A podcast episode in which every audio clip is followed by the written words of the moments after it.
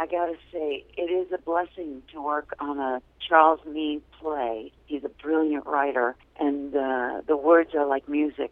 It is such gorgeous poetry. And this role, Edith, oh my God, I feel like I'm representing uh, women my age, you know, particularly like those of us between 50 and 70 when our life starts to shift.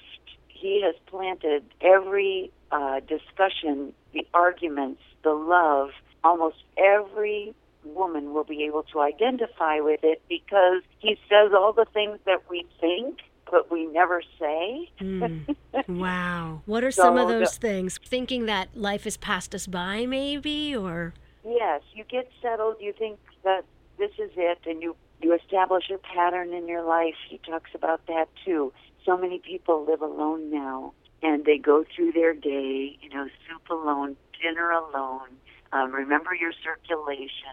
Do your hand exercises. You know, arthritis starts to set in. There's this pattern, and you feel like, okay, this is the rest of my life. This is how I'm going to live toward the end of my life.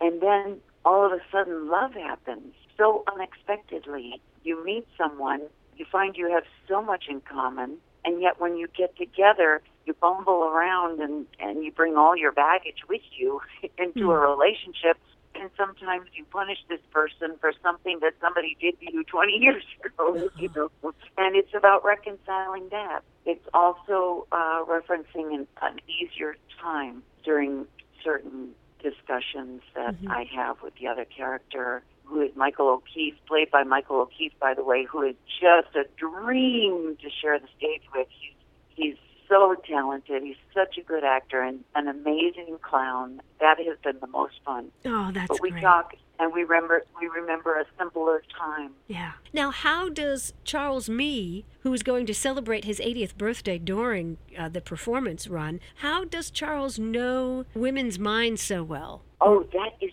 so interesting. You know, he started out as a novelist and he didn't start writing plays i think it was until the 80s he has written a treatise on uh, the uh, Treaty of Versailles. So he wrote history books. So he, you know, he has a an amazing breadth and scope as a writer and as a human being, uh, you know, observing the hidden determinants of human behavior. I'm so happy that this play exists. I'm so happy we can tell women everywhere, go see it, tell men everywhere, take a date. There is so much brilliant funny humor. I mean, it, it's so funny as well. It's a seven o'clock curtain, so you're out of there by eight thirty, and you can have dinner afterwards or beforehand. It's a beautiful little neighborhood down in the West Village, nestled on this cul-de-sac, and there are great restaurants all within a few blocks. Now, I know you make your home in the Hudson Valley. Oh my God! Oh, what a gift! The Hudson Valley, and so rich in history. There's nothing like it. It's so close an hour and 15 minute ride on the train along the Hudson River. It's one of the most beautiful vistas. I, I love watching the seasons change when I ride the train. It's heaven.